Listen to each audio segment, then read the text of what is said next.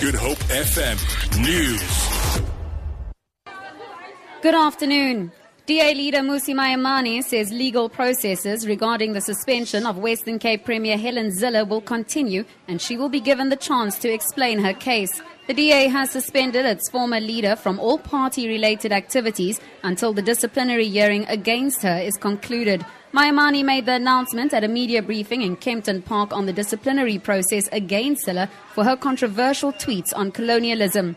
It's been almost two months since the DA federal executive charged Zille for tweeting that all aspects of colonialism were bad. Maimane says action was taken against Zille, who refused to apologize for her comments. It has become quite fundamentally clear that Premier Zille and I hold different and fundamentally different attitudes about the direction the Democratic Alliance needs to accomplish in 2019 and the goals and the priorities that this flows for. Ms. Zille's views and statements on colonialism are views that I do not support and I believe without doubt undermine the reconciliation project. There is no question that those original tweets and in fact subsequent justifications were some things that I found personally deeply offensive.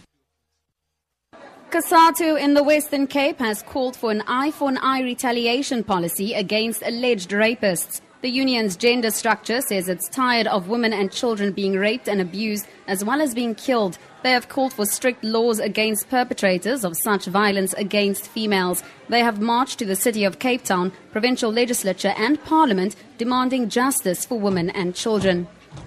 Seven drunk drivers have been arrested at roadblocks held last night in the Western Cape. Provincial Traffic Chief Kenny Africa says 985 vehicles were stopped and more than 700 drivers were screened for alcohol. Highest reading recorded was a reading of 0.78 milligrams per thousand milliliters, and that was in Mossel Bay in the Southern Cape.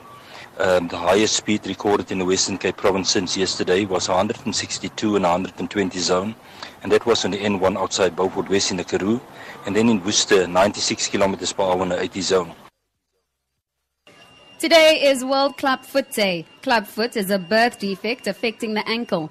If it can be cured if treated at a young age. A Cape Town mom, Karen Moss, formed the non-profit organization Steps 12 years ago after her son was born with a foot abnormality. She searched and came across a Spanish orthopedic surgeon whose method is over 95% successful.